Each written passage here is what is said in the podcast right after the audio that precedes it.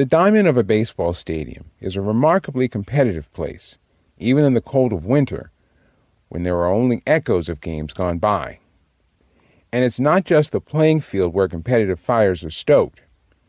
Even in what should be friendly confines, the clubhouses can be repositories for angst and strife.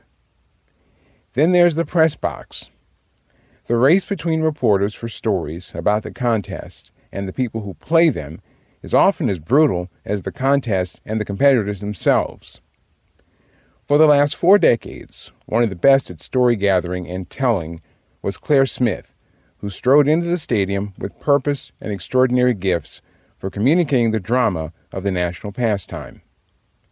Smith, who began her baseball beat writing career covering the Yankees for the Hartford Courant from 1983 to 1987, went on to write for the New York Times and the Philadelphia Inquirer before joining ESPN in 2007.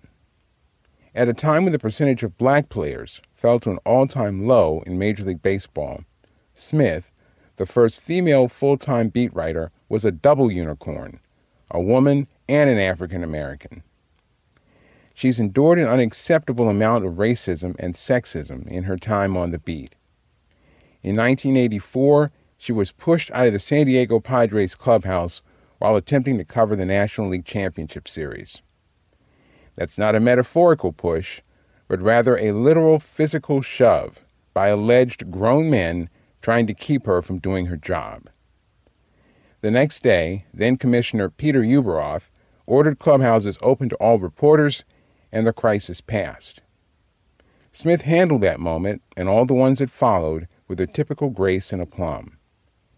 In a business full of egos and sharks, Claire Smith has become that rarity among reporters, namely someone who is beloved by players, coaches, managers, and her competitors.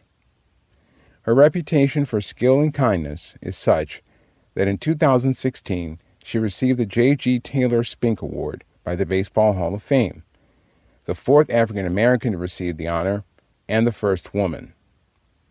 While she is not technically enshrined at the Hall, Smith is recognized as being among the best to ever cover baseball. That's what makes the news this week that Smith was laid off from ESPN rather difficult to swallow. The self proclaimed worldwide leader in sports has been especially victimized by the pandemic, with massive losses because of a reduced inventory of televised games. Add that to the changing television reality, where increasing numbers of viewers are leaving the conventional cable and satellite setups and cutting their cords for streaming services, and you've got big problems for ESPN executives. You would feel tempted to feel sympathy for these suits until you remember that they're paying millions for overpriced on air talents and billions for the rights to telecast formerly big ticket sports. That leaves talented people like Claire Smith caught in the middle, along with roughly 500 colleagues. No doubt, Claire will find a place to ply her trade. She's got way too much left on her fastball not to.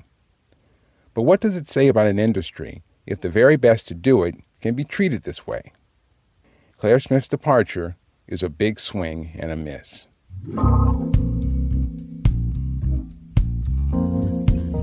And that's how I see it for this week. You can reach us via email with your questions and comments at sportsatlarge at gmail.com. And follow me on Twitter at sportsatlarge. Until next week, for all of us here, I'm Milton Kent. Thanks for listening and enjoy the games.